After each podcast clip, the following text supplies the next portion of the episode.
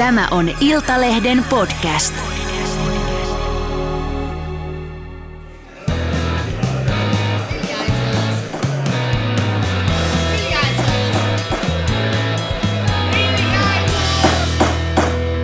Politiikan puskaradio. Kansalaiset, medbörjare, seuraa Alma Media Korporaation tiedonanto. Politiikan puskaradio on epäonnistunut täydellisesti kesäloman vietossaan. Politiikan toimituksen hulttiot eivät ole, epä, eivät ole onnistuneet kirmaamaan päämärkänä kesälaitumille, vaan jatkavat poliittisten tilanteiden puintia kuin juoksu pyörään juuttuneet marsut ikuistaa hölkkänsä. Pahoittelemme häiriötä ja takaamme, että politiikan toimittajia ei ole vahingoitettu tätä ohjelmaa tehtäessä. Näin. Ja Politiikan Puskaradion studiossa ovat siis Jari Hanska. Elli Harju. Onni Kari. Näin. Kyllä, eduskunta jäi tänään istuntotauolle, joten me olemme jatkaneet tätä Politiikan Puskaradion huikeaa, huikeaa kesäloman viettoa, joka on epäonnistunut täysin. Pahoittelut siitä kaikille kuulijoille.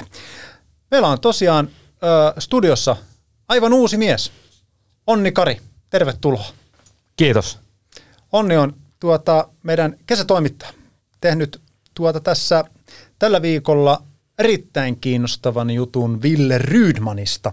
Sä ki- kirjoitit tämmöisen laajan henkilökuvan.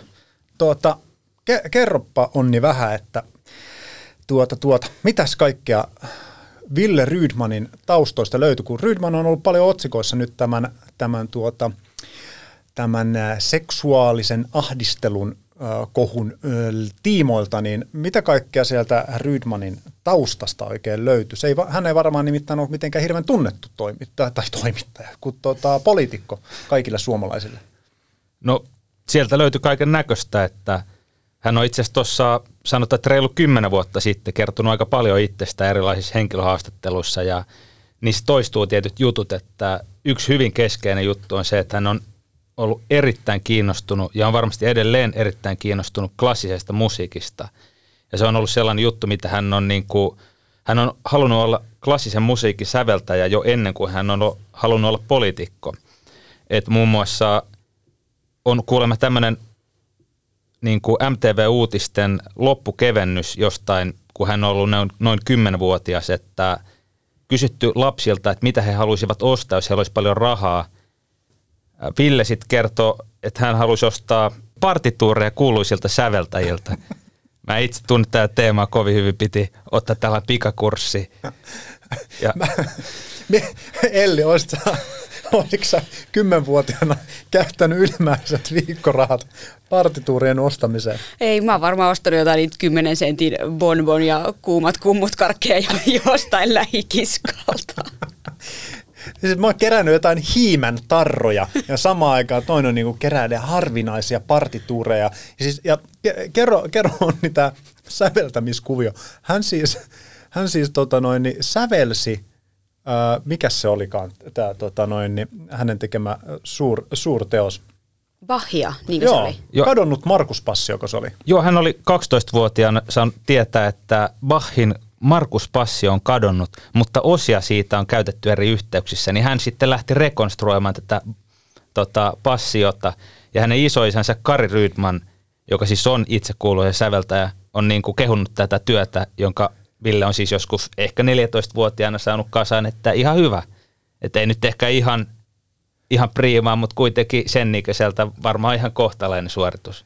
Siis tähän kuulostaa aivan niin kuin renesanssin erolta tämä kaveri. Joo, hän myös tota, kertoo lukeneensa, se vähän vaihtelee lähteestä riippuen, mutta siinä noin 12-13-vuotiaana paljon Karl Marxin teoksia ja vakuuttuneensa dialektisesta materialismista, mutta sitten isä tuli väliin ja antoi hänelle filosofi Karl Popperin teoksen avoimen yhteiskunnan viholliset ja Ville sitten vakuuttui tästä 13-vuotiaana, että, että ei Marx sittenkään ollut oikeassa.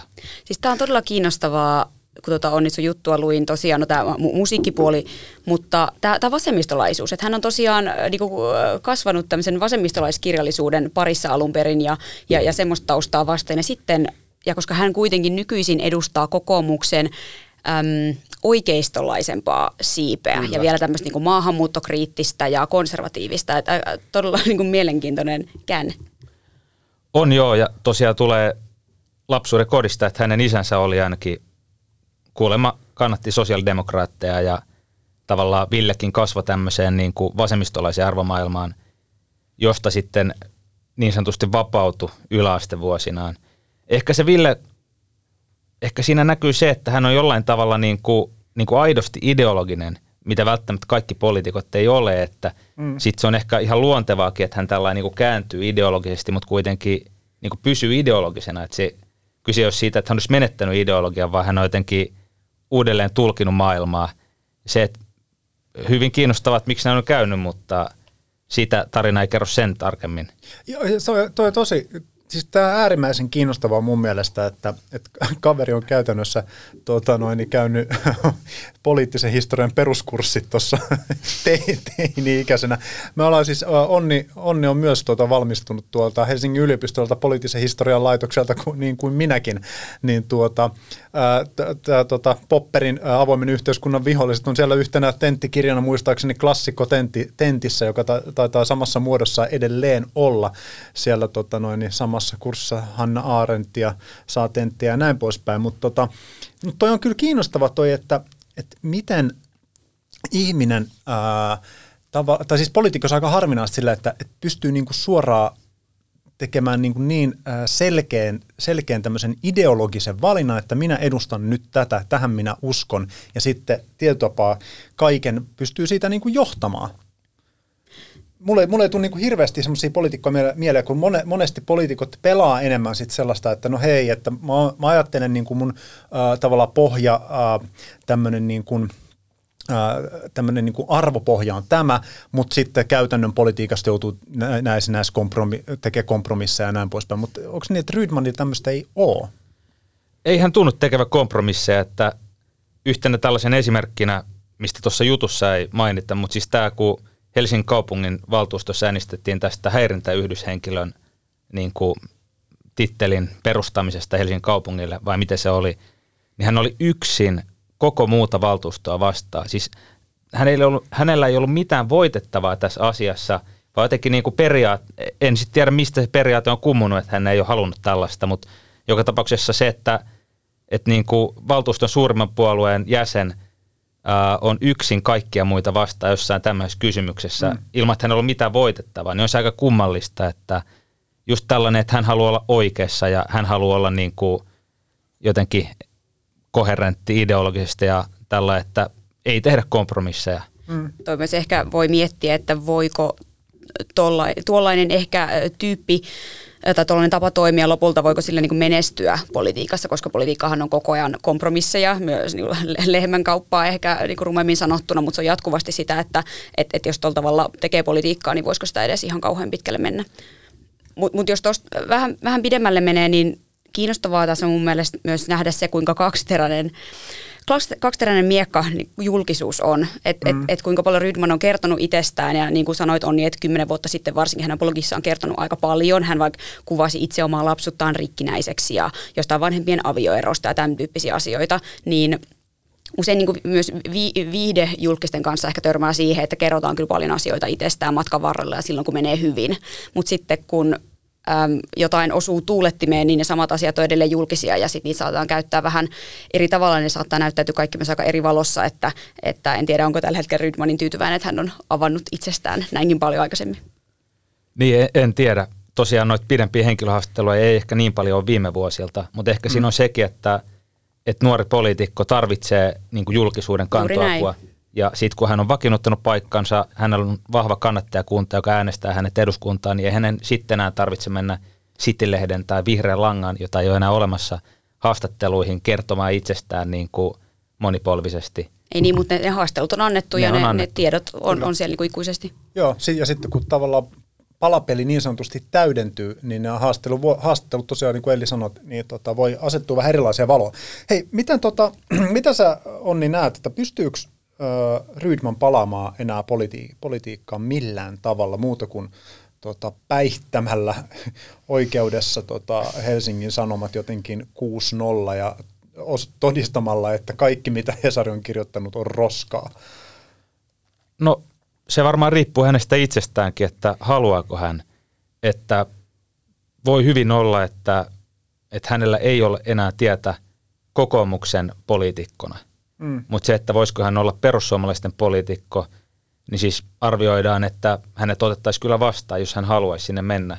Ja kyllähän perussuomalaisten piirissä on sitä ajattelua, että media on jollain tasolla epäluotettava, media jollain tavalla valehtelee, vaikka se ei ehkä olisi ihan niin kuin yksilitteistä, että millä tavalla, niin jonkinlainen niin kuin tällainen kuva jää, että, että siinä Hesarin jutussa oli kuitenkin jotain ikään kuin ongelmallista ja sitä kautta hän voisi olla sitten kelvollinen perussuomalaisten ehdokkaaksi, mutta tosiaan niin se on niin kuin hänestä itsestään kiinni, että haluaisiko hän lähteä sille tielle. Mutta kyllähän hän niin kuin, sekä niin kuin politiikan sisällöiltään että niin kuin hahmona muistuttaa aika paljon Jussi halla Hänhän sopii sinne perussuomalaisiin tämmöisenä tähän narratiivin, että median ja eliittipuolueen hyl- hylkäämä, niin sehän sopisi oikein hyvin sinne. Niin, vähän tällaisena eksentrisenä oman tien kulkijana, että hän itse on kyllä hyvin erikoinen hahmo, olisi tässä perussuomalaisissa tällaisena hyvinkin tota, elitistisenä, että aika harva perussuomalaisten riviä äänestäjä kuuntelee ehkä barokkimusiikkia kotonaan. Hei, jatketaan vähän samantyyppisestä teemasta. Jos äsken äh, pyöriteltiin Ville Rydmanin kujan juoksua, niin tällä hetkellä on torstai, kello on 13.53, kun nauhoitamme tätä ohjelmaa ja Britanniassa tilanne on se, että maan pääministeri Boris Johnson mediatietojen mukaan tulee tänään eroamaan. Tämä on aika kovaa ajoa ollut Bojolla tässä tota, käynnissä. Siis tämä viimeisin, viimeisin kriisi, missä Johnson on, niin sai tuota alkukipinänsä tämmöisestä häiriköintiä koskeneesta kohusta. Hän oli tota, nimittänyt Chris äh, Pincherin äh, ministeriksi. Eikö Pinch siis viittaa nipistä. Miksi tarkoita nipistä? Siinä on kyllä nomen est omen, jos voi sanoa. Mutta Chris the Nipistäjä tuota, nimitettiin ministeriksi ja tota, hän saa lähteä sitten parlamenttiryhmästä viime viikolla, kun kävi ilmi, että hän on sitten kopeloinut kahta miestä lontoolaisella klubilla. Ja tota, mm, tässä ensin väitettiin, että Johnson ei ole ollut tietoinen tästä ää, tota noin, niin Pincherin käytöksestä ja niistä valituksista. No sitten heinäkuun aikana kävi ilmi, että kyllä, ministerit on ollut tuota, ää, tota, ää, tuota, tuota, ää, tietoisia ja tuota, ja sitten tuota, puhuneet, muut ministerit on puhunut Johnsonin puolesta tässä asiassa, ja sitten tuota, pääministerit on pyydetty tiistaina ää, tai pääministeri pyysi tiistaina sitten anteeksi tuolla parlamentissa ja sen jälkeen on tuota, käynnistynyt tämmöinen irtisanoutumisten aalto. Mun mielestä oli kuvaavaa tämän tilanteen kannalta se, että BBCn lähetyksessä oli sellainen alliaikainen tota, kello, tota, resignations since yesterday, eli irtisanoutumiset niin kuin eilisen Yleensä me ollaan näkee, nyt tehtiin kuinka, kuinka moni maa on ratifioinut Suomen NATO-jäsenyyden, paljonko ilmasto lämpenee, on niin kuin listoja nähty, mutta huhu, niin kuin tosiaan niin kuin noin monta. Siis, to, siis, puhut, siis se on kymmenittäin, onko niin, se nyt niin, lähempänä 50? 50, 50 on puhuttu. Tämän tyyppistä tota, tavallaan niin kuin – Siis Suomessahan tämä ajojahdit menee ihan eri, eri tavalla. Että joku ministeri joutuu pulaan ja sitten tota, alkaa myllytys ja sitten äh, hän joutuu jossain vaiheessa usein eroamaan, sit, jos on niin vakava tilanne. Mutta siis Briteissä tilanne on se, että kaikki muut lähtee, kun Bojo ei ymmärrä tota, itse lähteä. Just näin. että et voitteko Suomessa kuvitella, mikä tilanne olisi, että meidän parlamentista olisi 10 50 jäsentä eronnut ja meidän pääministeri edelleen istuisi paikoillaan. Siis Siis kaikki ju, mahdolliset niin. demarit olisi ottanut hatkan, eduskuntaryhmän puheenjohtaja, kaikki valiokunta vastaavat, että ihmiset vaan niin kuin kaikkoa sieltä. Tuo on, tuo on poikkeuksen tilanne. Mä täytyy sanoa, että mä eilen sitä illalla tätä BBCn suoraa lähetystä seurasin ja tuota, se, se oli hieman koomista, kun siellä Downing, Downing Street 10, eli pääministerin virka-asunnon eteen siellä on aina kun on tämmöisiä niin kuin merkittäviä tapahtumia, niin kolo, media kokoontuu sinne ja siellä on oikein aitaukset ja kaikilla on kamerat siinä ja kuvataan sitä ovea. Eli se on semmoinen tota, äh, brittiläinen ovilive käynnissä. Ja, tota, Vähän niin kuin meidän säätytalo. Kyllä, juuri näin. Ja tota, äh, yhdessä vaiheessa, kun sinne välillä meni jotain ministereitä sisään, välillä tuli ulos, siellä oli siis tällainen lähetystö näitä konservatiiviministereitä, jotka kävi kertomassa Borikselle, että nyt on kuule aika lähteä. Hän ei tästä näistä puheista paljon tuota piitannut, mutta tota, yhdessä vaiheessa talon kissa Larry the Cat saapui siihen, jostain lompsi siihen uh, ulkoven nurkalle ja jäi oven pieleen odottamaan sisäänpääsyä. Ja tässä kohtaa eräs, tämä on mun hyvä esimerkki brittiläistä huumorista, joku toimittaja hu- huutaa sieltä aitiosta, se kuuluu kaikkiin suoriin lähetyksiin, että Larry, are you offering your resignation? kysyi kissalta, että onko hän tullut jättämään eron pyyntönsä, kun Johnsonin ympäriltä niin moni on ottanut tuota hatkansa, tai hatkat tässä. Tota, mitä te, mitä te ajattelette, mitä Briteissä mahtaa siis seuraavaksi tapahtua? Ajatellaan, että mikäli tämä nyt pitää, pitää kutinsa, tässä nyt ei varmaan syytä hirveästi epäillä, etteikö juuri näin kävisi, että Boris Johnson joutuu tässä nyt eroamaan, niin tota, mitäs, mitäs mahtaa käydä? Joutuuko maa johonkin turbulenssiin tilanteeseen? No ensinnäkään mikään ei ole varmaa ennen kuin en varmaa, lainatakseni erästä meidän uutispäällikköä, joka tässä aamupalaverissa sanoi, että mä en usko, että se eroaa, että se ei ikinä eroa. niin, niin, e, en tiedä tämän torstain iltana, onko sitten vieläkään eronnut, kun tämä, tämä jakso pistetään ulos, mutta tota, jos eroaa, niin ainakin jo oli aikakin. Mm. Mitäs Onni tuumii? No varmaan tästä nyt saatiin tällainen niin kuin lopulta tarpeeksi niin kuin vahva case, että saadaan päästä eroon Johnsonista, että onhan sitä vähän odotettukin ehkä. Oh, siellähän oli ne huikeat, äh, huikeat kor- korona-ajan bileet. Bilekohut. Koko... Et jos meillä oli niin kuin Sanna, Man- Sanna Marinin baari bilekohut, niin nehän ei nyt koska siinä niin kuin vielä katseltiin, että onko Marin nyt rikkonut ö, tavalliselle kansalle suunnattuja koronaohjeita ja valtioneuvoston jäsenille ohjattuja koronaohjeita, että mm. oikeasti käytiin tämmöistä niin kuin tarkkaa, tarkkaa mm, niin kuin tekstin lukua näistä ohjeista ja puhelimista. Niin kuin Boris Johnson on vaan täysin räikeästi rikkonut näitä, järjestänyt itse bileitä silloin, kun on ollut muut, muut ihmiset ei ole saanut järjestää hautajaisia ja mitä kaikkea Joo. siellä on ollut. Se on mun sisko on asunut vuosi Skotlannissa ja, ja on ollut ihan kiinnostavaa kuunnella äh, häntä, kun hänellä tavallaan tulee semmoisena tunnereaktiona, kun hän on siellä ihmisten kanssa ollut ja myös silloin korona-aikana, että, että kun siellä oli paljon vielä tiukemmat rajoitukset kuin Suomessa, niin, mm. niin, niin hänellä sitä, että, että miten ihmiset on oikeasti ollut tosi niin kuin suutuksissaan siihen Boris Johnsonin käytökseen ja on, on niin ollut ihme, että hän on saanut sen jälkeen jatkaa. Kyllä. Ja se ei ollut siis, että hän olisi järjestänyt yhden tilaisuuden, missä oli ehkä vähän liikaa ihmisiä, vaan että niin kuin jossakin vaiheessa oli tämmöinen niin kuin viikoittainen get together mm. pääministerin virka-asunnon sisäpihalla. Ja tota, sitten vedetään brenkkua ja bailataan siellä, kun samaan aikaan kun juuri tämä järjetön ristiriita, että osa ihmistä on niin kuin joutunut jättää läheisten sukulaisten hautajaisia väliin, niin tota, aika moista. Mutta hei, tähän, tähän liittyy siis myös Suomen kannalta kiinnostavia kysymyksiä muutama kappale. Ää, Britit en, ennätti viime tinkaan Onneksi. ratifioimaan. Joo, keskiviikkona tuli uutinen, että Britannia on ratifioinut Suomen ja Ruotsin NATO-jäsenyyden. Kyllä. Ja sitten toinen kysymys koski näitä turvatakuita, että kun Boris Johnson lupasi, että Suomi, Suomelle tällaiset erittäin vahvat poliittiset turvatakuut silloin, kun tämä harmaa aika alkoi, niin tuota, Briteissähän tämä järjestelmä toimii hieman eri tavalla, se on aika pääministerivetonen, niin jos pääministeri antaa tällaisia poliittisia lupauksia, niin niillä on todella merkittävä poliittinen painoarvo. Mä silloin haastelin tuota Juhana Aunesluomaa, poliittisen historian professoria, ja hän, hän tätä nimenomaan painotti tätä, että se on, se on niin kuin merkittävä poliittinen lupaus, vaikka sitä ei sillä tavalla niin kuin mitenkään ratifioida ää, siellä parlamentissa. Mutta tämä esimerkiksi tämän tyyppinen niin kuin valtiolupaus ei Boris Johnsonin tuota eron myötä kuitenkaan mihinkään raukea. Ja sehän on se sama lupaus, esimerkiksi viime viikolla tuli tota, ulkoministeriltä Madridissa meidänkin haastattelussa Liz Strauss, lausunko nyt oikein sukunimen, joo, niin tota, hän sen hän, hän tämän saman vielä toisti ja sitten muistan, että tänä keväänä myös Kaikkoselle puolustusministeritapaamisessa on sanottu, että tämä on kyllä tullut niin kuin monesta suusta.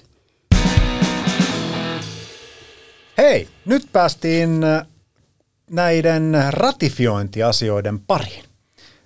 Britanniasta suoraan. Meillä on upeita aasinsiltoja tässä tuota, lähetyksessä, mutta tämä homma etenee aika kovaa vauhtia Suomen ja Ruotsin NATO-asiat.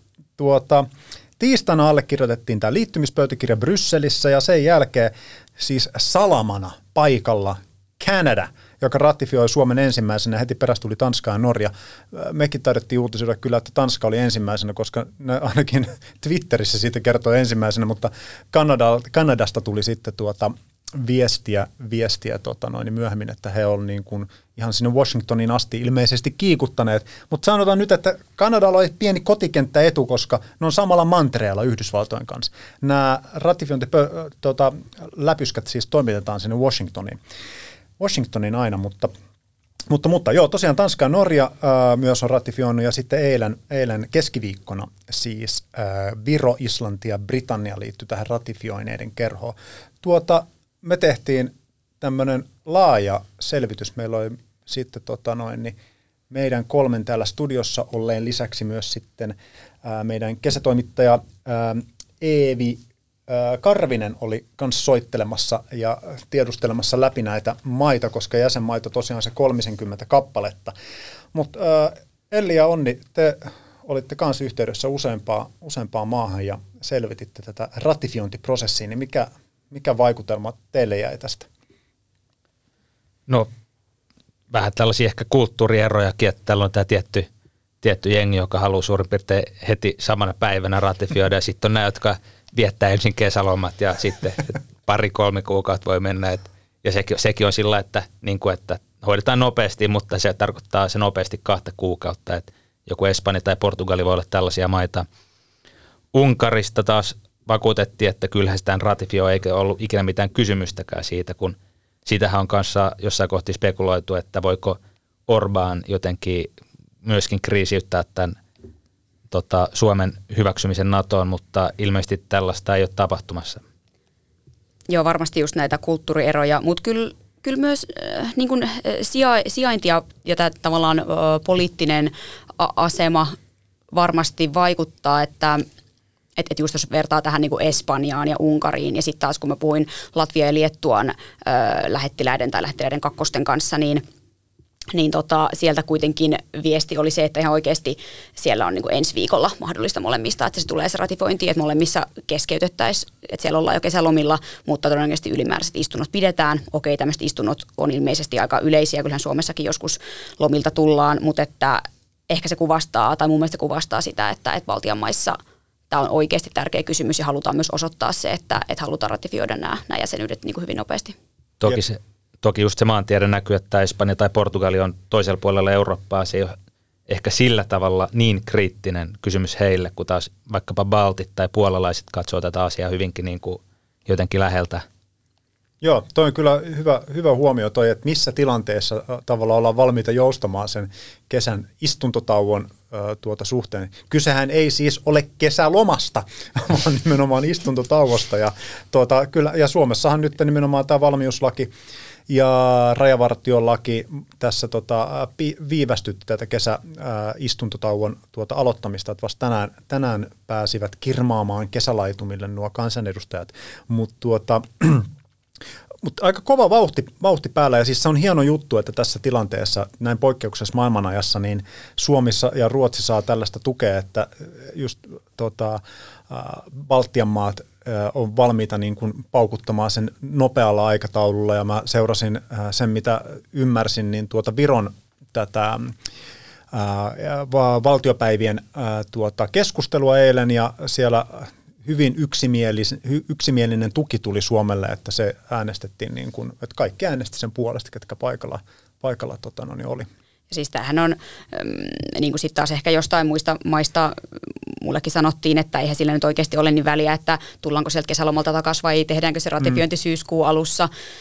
No, no joo, ei. Tietenkin jos kaikki tekisi ratifioinnin ensi viikolla, niin me oikeasti oltaisiin nopeammin Natossa. On siinä mielessä ihan oikeastikin merkitystä. Mutta onhan, nämä on, no kun politiikka on niin paljon symboli, niin kuin symboliikkaa, niin tässä se just kuva, kuva, tässä se näkyy, että, että halutaan oikeasti, että se on Et se on, Haavistokin sanoi, että tämä on tämmöinen pienoinen kilpa, kilpajuoksu nyt siitä, että, että ketkä ehtivät ratifioida ensin ja, ja sitä, se, sitä se ju, juurikin on. Se on semmoista niin kuin signalointia. Mm, kyllä.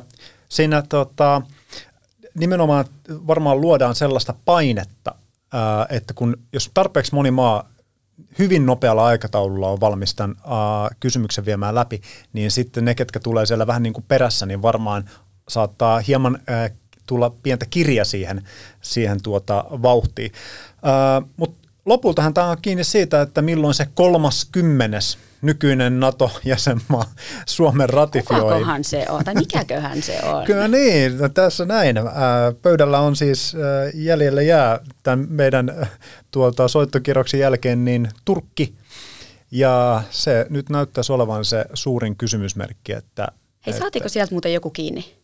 Kenen, sieltä, kenen listalla se, se oli? Se tota, no, oli meikäläisen listalla ja tuota, mm, en sieltä ää, tota noin, Turkin lähetystöstä tällä kertaa tota noin, kysynyt suoraan, katoin näitä, että mitä tästä niin kuin on nyt tota noin, julkisista lähteistä luettavissa. Ja siis tilannehan on edelleen se, se että Erdogan pitää Suomea ja Ruotsia tietyllä tapaa tässä varpaillaan, eli katsoo sen ratifioinnin sen mukaan, että tuleeko Suomen ja Ruotsi täyttämään ne eh, ehdot, mitä siinä yhteisymmärrysasiakirjassa siellä Madridissa silloin sovittiin. Ja nyt kun se Madridin kokous saatiin taputeltua, niin sen jälkeen on käynyt ilmi, että Meillä on vähän erilaiset käsitykset siitä, että mitä me sovittiin. Joo, joo siis just näin, että, että tota, ensinnäkin mehän Jari, muistaakseni toukokuussa yritettiin saada sinne Turkin lähetystöön jotain yhteyttä ja silloin jo kysyttiin tästä ratifioinnista ja siellähän ei, ei vastausta saatu, että joo. todennäköisesti vastaus olisi ollut nytkin sama, mutta tota, joo, mähän olin siellä Madridissa paikalla ja, ja sitä kehityskulkua seurasin ja se oli kyllä kiinnostavaa. Myönnän, että itsekin olin ehkä vähän naivi silloin tiistai-iltana, kun se yhteisymmärrysasiakirja saatiin solmittua, että huh, tämä oli tässä, nyt saatiin jonkinlainen sopu. Suomi ja Ruotsi vähän auttelee Turkkia terrorismin torjunnassa, mutta sitten meni kaksi vuorokautta ja torstai-iltana tuijotin Erdoganin tiedotusti, uutta tiedotustilaisuutta, jossa hän sanoikin, että me tässä nyt vielä vähän katsotaan, että jos teette niitä lakimuutoksia ja palautatte lupaamianne ihmisiä, niin sitten, että jos ette näitä tee, niin me ei ratifioida. Hyvin epämääräisiä uhkauksia asioista, joita ei siis tosiasiassa siellä yhteisymmärrysasiakirjassa ole. Mutta tätä, tätä jäädään seuraamaan. Eduskunnan täysistunnossa hyväksyttiin tänään rajavartiolla laki. Jari, sä oot seurannut tätä tiiviisti. Itse myönnän, että oli niin Madridin pauloissa sillä viikolla, kun tämä kunnalla ryöpsähti eduskunnassa ja vielä tälläkin viikolla, että on mennyt vähän ohi ja ehkä jollain muullakin, niin selitätkö vähän, että mitä tässä on oikein tapahtunut?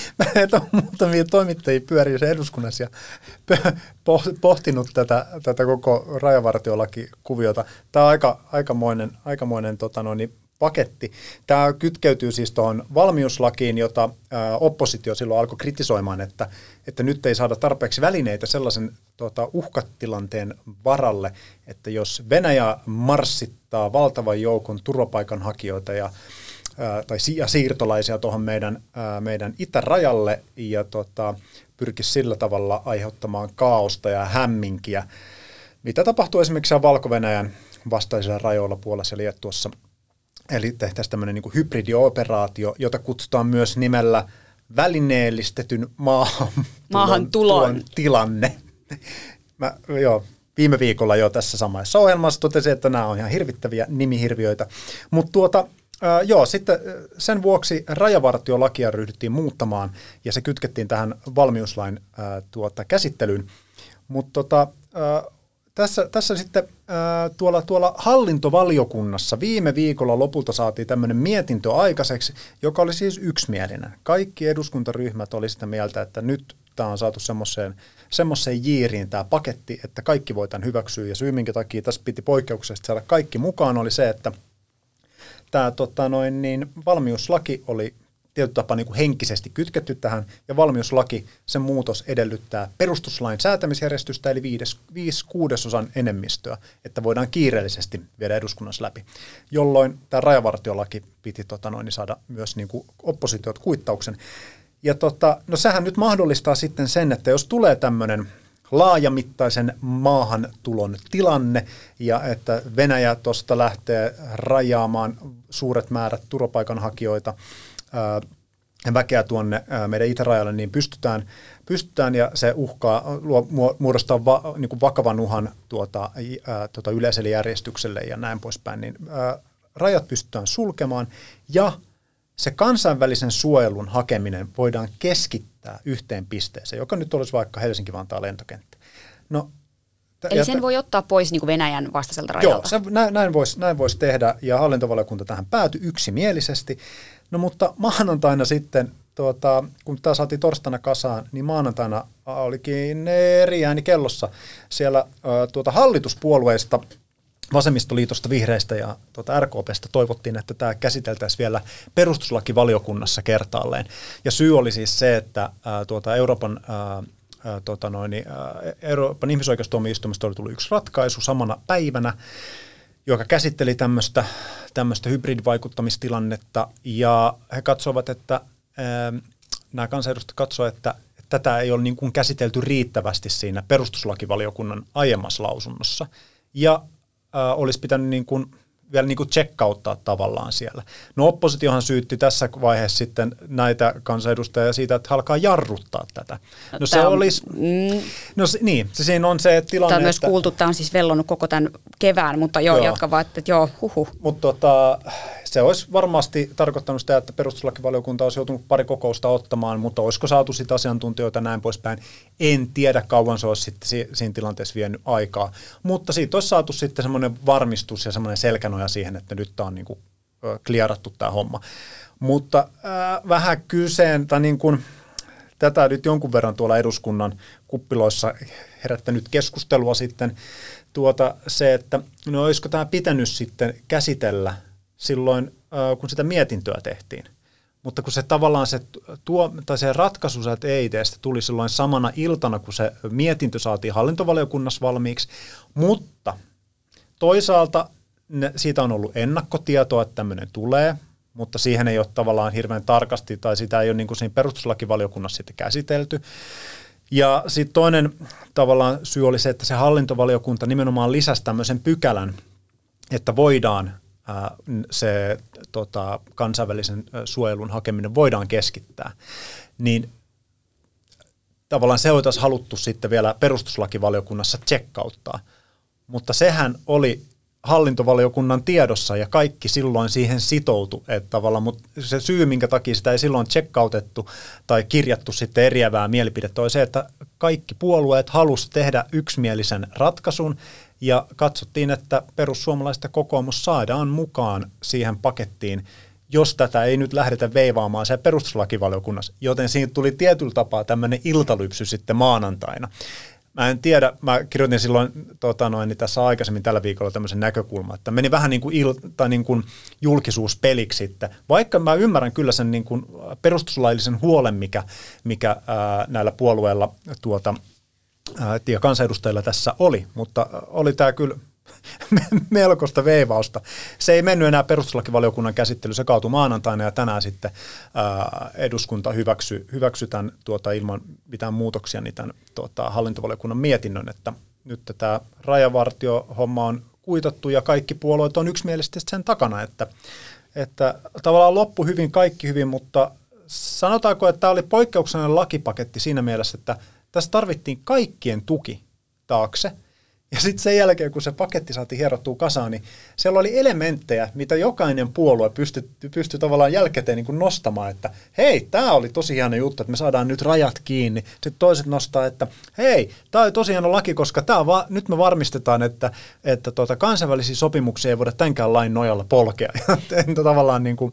Tähän kuulostaa vähän samalta kuin just kun Suomi, Turkki ja Ruotsi teki tämän yhteisymmärrysasiakirjan, niin sitähän on jälkeenpäin, kun on viivottimella tätä asiakirjaa katsottu, niin siellä on eri asia kohtia ja niistä voi ilmeisesti aika hyvinkin nähdä, että okei, tämä on Suomen ja Ruotsin toive, tämä on Turkin toive, mutta ne ei tavallaan oikeastaan keskustele keskenään ne kohdat. Mutta sen vielä tässä nyt varmistan, että eikö tässä, ja muistan tätä kevään vääntöä, niin että vasemmistoliitolle ja vihreälle siis se ihmisoikeusnäkökulma ja mm. se tavallaan, että, että turvapaikan hakijat saavat tehdä niitä hakemuksia, että se on ollut se, se mistä Kyllä. on haluttu pitää kiinni. Joo, joo se, on, se on juurikin, juurikin näin. Äh, Ben Chyskovits, kokoomuksen pitkäaikainen kansanedustaja tuolla äh, suuressa salissa tänään juuri moitti tätä äh, STTn uutista, missä oli tuota, käsitelty tätä tästä näkökulmasta, että muistaakseni valtiosääntöoikeuden professori tuota, Tuomas Ojanen oli todennut, että tämä on niin kuin sekava, tämä on se ke- sisällö, si, niin kuin sisäisesti ristiriitainen tämä, tämä tota, hallituksen esitys, niin tuota, Tyskovits katsoo, että, että ei tämä niin kuin, että on nyt hyvin, että on kyllä varsin selkeä tämä, mihin tämä niin kuin, ää, paketti taipuu. Mutta täytyykö sanoa, että oli kiinnostava sitten kuulla, ää, kun tässä on koko ajan puhuttu tästä hybriditilanteista, että jos Venäjä masinoi tuonne Itärajalle tämmöisen tilanteen, niin sitten tänään vielä käsittelyssä niin perussuomalaisten puheenjohtaja Riikka Purra, joka on siis hallintovaliokunnan puheenjohtaja, vetänyt siis tätä valiokuntaa, joka tämän mietinnön valmisteli, niin Riikka Purra vielä viime metreillä sitten kertoi, että niin, eihän tämä edellytä hybriditilannetta, vaan tämmöisen niin kuin, ö, valtavan maahantulotilanteen, että kun tulee suuri määrä tuota, ihmisiä rajalle, niin se voidaan sulkea. Mutta siis edelleen se laki siis pitää sisällään sen, että sen pitää muodostaa vakavan uhan ää, tuota, yleiselle järjestykselle, vai mikä se tarkka Niin, niin, koska sanamuotoilu eihän- siinä oli. Että ei sitten nyt, niin kuin, että jos meillä tulee tuhat ihmistä rajanylityspaikalle hakemaan turvapaikkaa, niin ei se tarkoita, että menetään rajat säppiin. Niin, koska eihän tänne ole käsittääkseni ollut mikään tarkoitus tulla semmoisiin tilanteisiin kuin mikä oli 2015-2016 tämä niin sanottu pakolaiskriisi, Jep. jolloin ihmisiä tuli, koska eihän siinä kuitenkaan mistään, eikö tässä ole niin tämmöinen juurikin tämä valko esimerkki viime joo, syksyltä joo, se on, se on kuin niin kuin tässä, tässä taustalla. 2015-16 Ja sano, oli. mä, luo, mä nyt täytyy ehkä lukea tämä, niin kuin, että mikä se niin kuin tilanne on, missä tätä sulkemista tai sitä kansainvälistä suojelua voidaan keskittää esimerkiksi Hel- Helsinki-Vantaan lentokentällä on se, että Suomen valta, ää, tuota, jos se, siis tämä keskittäminen on välttämätöntä vakavaan yleiselle järjestykselle, kansalliselle turvallisuudelle tai kansanterveydelle aiheutuvan uhan torjumiseksi. Ja jos kyse on siitä, että lyhyessä ajassa tapahtuvaa poikkeuksellisen suuresta maahantulijoiden määrästä tai tiedosta tai perustelusta epäilystä, että maahantulo on vieraan valtion ää, tai muun toimijan vaikutuksesta tapahtuva, eli tämmöinen masinointi. Mutta joo, nyt tämä saatiin maali.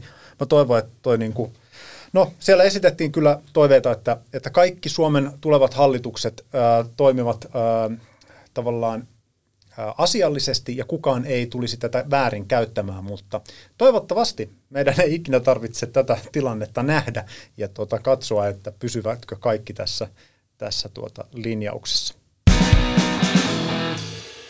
Hei, otetaan vielä tähän loppuun tällainen uh, bubbling under, eli pinnan alla kuplii. Ja tota, kansanedustajilla alkoi tänään istuntotauko. Mä kävin vähän kyselemässä kansanedustajien kesäsuunnitelmista. Sain tietää, että meidän oikeusministeri äh, Anna-Maja Henriksson on menossa mökille, mutta tämä oli kiinnostavaa. Tiesittekö, että hänen tyttärensä harrastaa crossfit, Tiesin. crossfittiä? Mm-hmm. Ah, sä tiesit. Tiesikö Onni? En Mä tiedä. seuraan Anna-Majaa Instagramissa. Ai jaa, jaa, jaa, no niin, no niin. Tämä, jos tämä on ihan no news, mutta Ei, niille kerro kuulijoille, vaan. jotka ei tiedä, niin hänen tyttärensä harrastaa crossfittiä ja Imatralla on skabat, eli oliko se nyt Karjalan kovin vai mikä se, Se on iso kisa. Iso kisa, se on ilmeisesti lain niin kuin SM-kisat. Näin mä oon kanssa käsittänyt jo. Ja tota, mutta siis Henrikssonin tytär on ilmeisesti erittäin kova. Hän on ollut tämmöisessä kansainvälisessä kisossa, oli vähän aika sitten seitsemäs ja niin kuin panostaa oikeasti tähän hommaan. Joo, just kyllä tämmöisen- melkoinen, joo. melkoista. Tämmöisen yhteis jonkun mitalikuvan mä oon, mä oon per, perheestä nähnyt just Anna-Majan, Anna-Majan Instassa. Joo, aivan mahtavaa. No sitten mä kerron, voisin kertoa myös, että Kike Elomaa on menossa monille festareille. Toinen voimailija. Toinen voimailija. Aikoo, mä kysyn, että aikoo hän pumppaa rauta? Kyllä. Maasta veto luvassa. Menossa tansseihin. Ai että. Monet festarit, muun muassa Karjurok. Karjurok Kova. on tuota, meidän, äh, meidän tuota perheen mökkimatkan varrella, niin saattaa olla, tä- täytyy ehkä mennä nyt Karjurokkiin katsomaan, että kuinka se Elomaan kike tamppaa siellä menemään. Ja Iiris Suomellakin on menossa mökkeilemään, kaikki mökkeilee. Ja tota, keskustan eduskuntaryhmän puheenjohtaja Juha Pylväs puolestaan aikoo hypätä traktorin nuppiin ää, ja ajella tuota kaikki istuntokauden surut ja murheet pois tra- rullaamalla raktorilla. Ja menee hevi keikolle. Hänellä oli Apulannan keikalle tonne, tonne Nivalaan liput. Oletteko te menossa keikoille? Enpä kai. Et, et ole ostanut Apulannan äh, 30-vuotisjuhlakiertueelle lippuja vielä. Vielä ostamatta. Mitä Mä töissä kesän. Ai niin, sä oot, mutta eihän se ikänsä ke, ke, ke, ke, keikkailua estä. Kuule, ke, varsin, pitääkö tässä ruveta? Varsinkin silloin, kun olin kesätoimittaja, niin niin monena sunnuntaina tulin iltavuoroon. Ehkä vähän oli mennyt pitkäksi.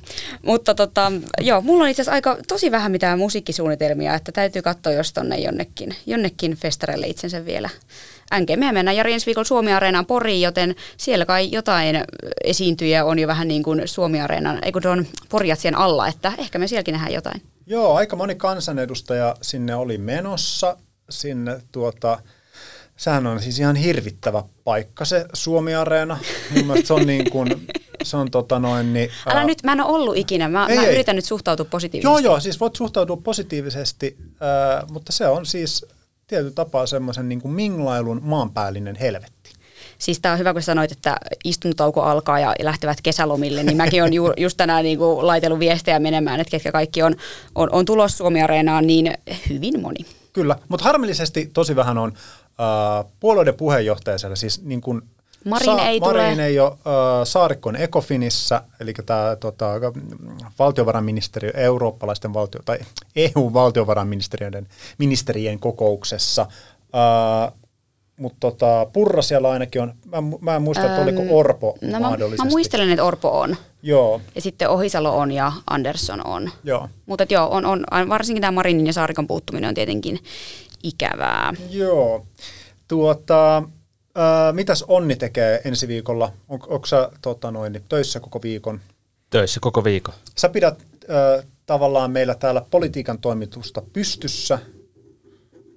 Mahdollisesti. Mahdollisesti. Kyllä. Kyllä, toivon mukaan pysyy pystyssä. Lukekaa Onni juttuja. Onni on erinomainen kirjoittaja ja politiikan toimittaja.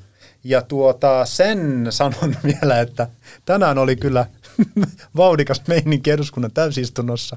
Siellä kun käsiteltiin äsken mainittua rajavartiolakia, niin ensimmäisen puheenvuoron piti tota, Anno Turtiainen, joka tietenkin tyylille uskollisena haukkuu, haukkuu koko eduskunnan, että te olette tämän aiheuttaneet ja kaikki silleen, että what, että mitä nyt ollaan aiheutettu. No kuitenkin se, että me ollaan pilattu välit Venäjään ja näin poispäin. Hän siis Anno Turtiaisen tässä rinnakkaisessa todellisuudessa, jossa hän elää, niin tuota, siinähän tuota Venäjä ei ole tehnyt mitään väärää ikinä tai saati aloittanut mitään sotaa, mutta, mutta hän tuota, Turtiainen, se oli hieman sekava se puheenvuoro, mutta hän alkoi mainostaa VKK eli Valta kuuluu kansanliikkeen verkkosivuja, josta voi ostaa VKK-paitoja. Sitä mainosti tätä siellä. Niin tota puhemies... Ei se yhtiö mennyt konkkaan? En mä tiedä, saattaa olla, mutta puhemies Matti Vanhanen joutui puuttumaan tähän, totesi, että ei eduskunnan täysistunnossa saa mainostaa mitään tuotteita. Onpa Oho. tämäkin nähty. Minkä takia Vanhanen vastustaa suomalaista yrittäjyyttä? Erittäin hyvä kysymys. Ja, ja siis hei, täytyy myös, mä tässä vilkasin, että kuinka moni siellä edes oli paikalla siellä istunnossa, niin siis 48 oli pois. Ja jos Suomessa on 200 kansanedustajaa, niin aika moni oli myös siirtynyt kesälaitumille. Okei, täällä näkyy myös jotain poissaoloja, joissa on ehkä hyväksyttäviä syitä, mutta aika paljon mm. myös sitä H, eli henkilökohtainen poissaolo ja tyhjää, eli poissaoloa ei ole selitetty, niin näitäkin täällä aika monta on. Oliko, oliko Ville Rydman pois? Äh, Ville, joo, hei, se mun piti itse asiassa jo aikaisemmin sanota, mu- sanoa, mutta siis äh, ne täältä. kerrat, mitä mä oon tässä eduskunnassa käynyt ramppaamassa lähinnä tämän rajavartiolain tiimoilta tuolla täysistunnoissa, niin Rydman ei ole kyllä ollut enää sen jälkeen, kun tämä Helsingin Sanomien juttu julkaistiin, niin häntä ei ole näkynyt tuolla eduskunnassa, että, että hän on varmaan keskittynyt tähän tuota, rikosilmoitukseen tai tähän taisteluunsa tuota, Helsingin Sanomia vastaan. Mutta nyt kun itse asiassa katson tätä, mä satuin tulostaa tämän listan poissa olevista, niin täältä en kyllä Rydmania löydä, joten ehkä hän siellä oli, mutta voihan olla, että hän vain nopeasti kävi äänestämässä. Se voi olla, että hän on juossut sinne saliin, lyönyt, äh, painanut nappia ja kadonnut tuhka tuuleen, mutta mä en nähnyt hänet siellä, sieltä lehdistölehteriltä. Mä istun sillä, että mä näen, näen sen sieltä kyllä.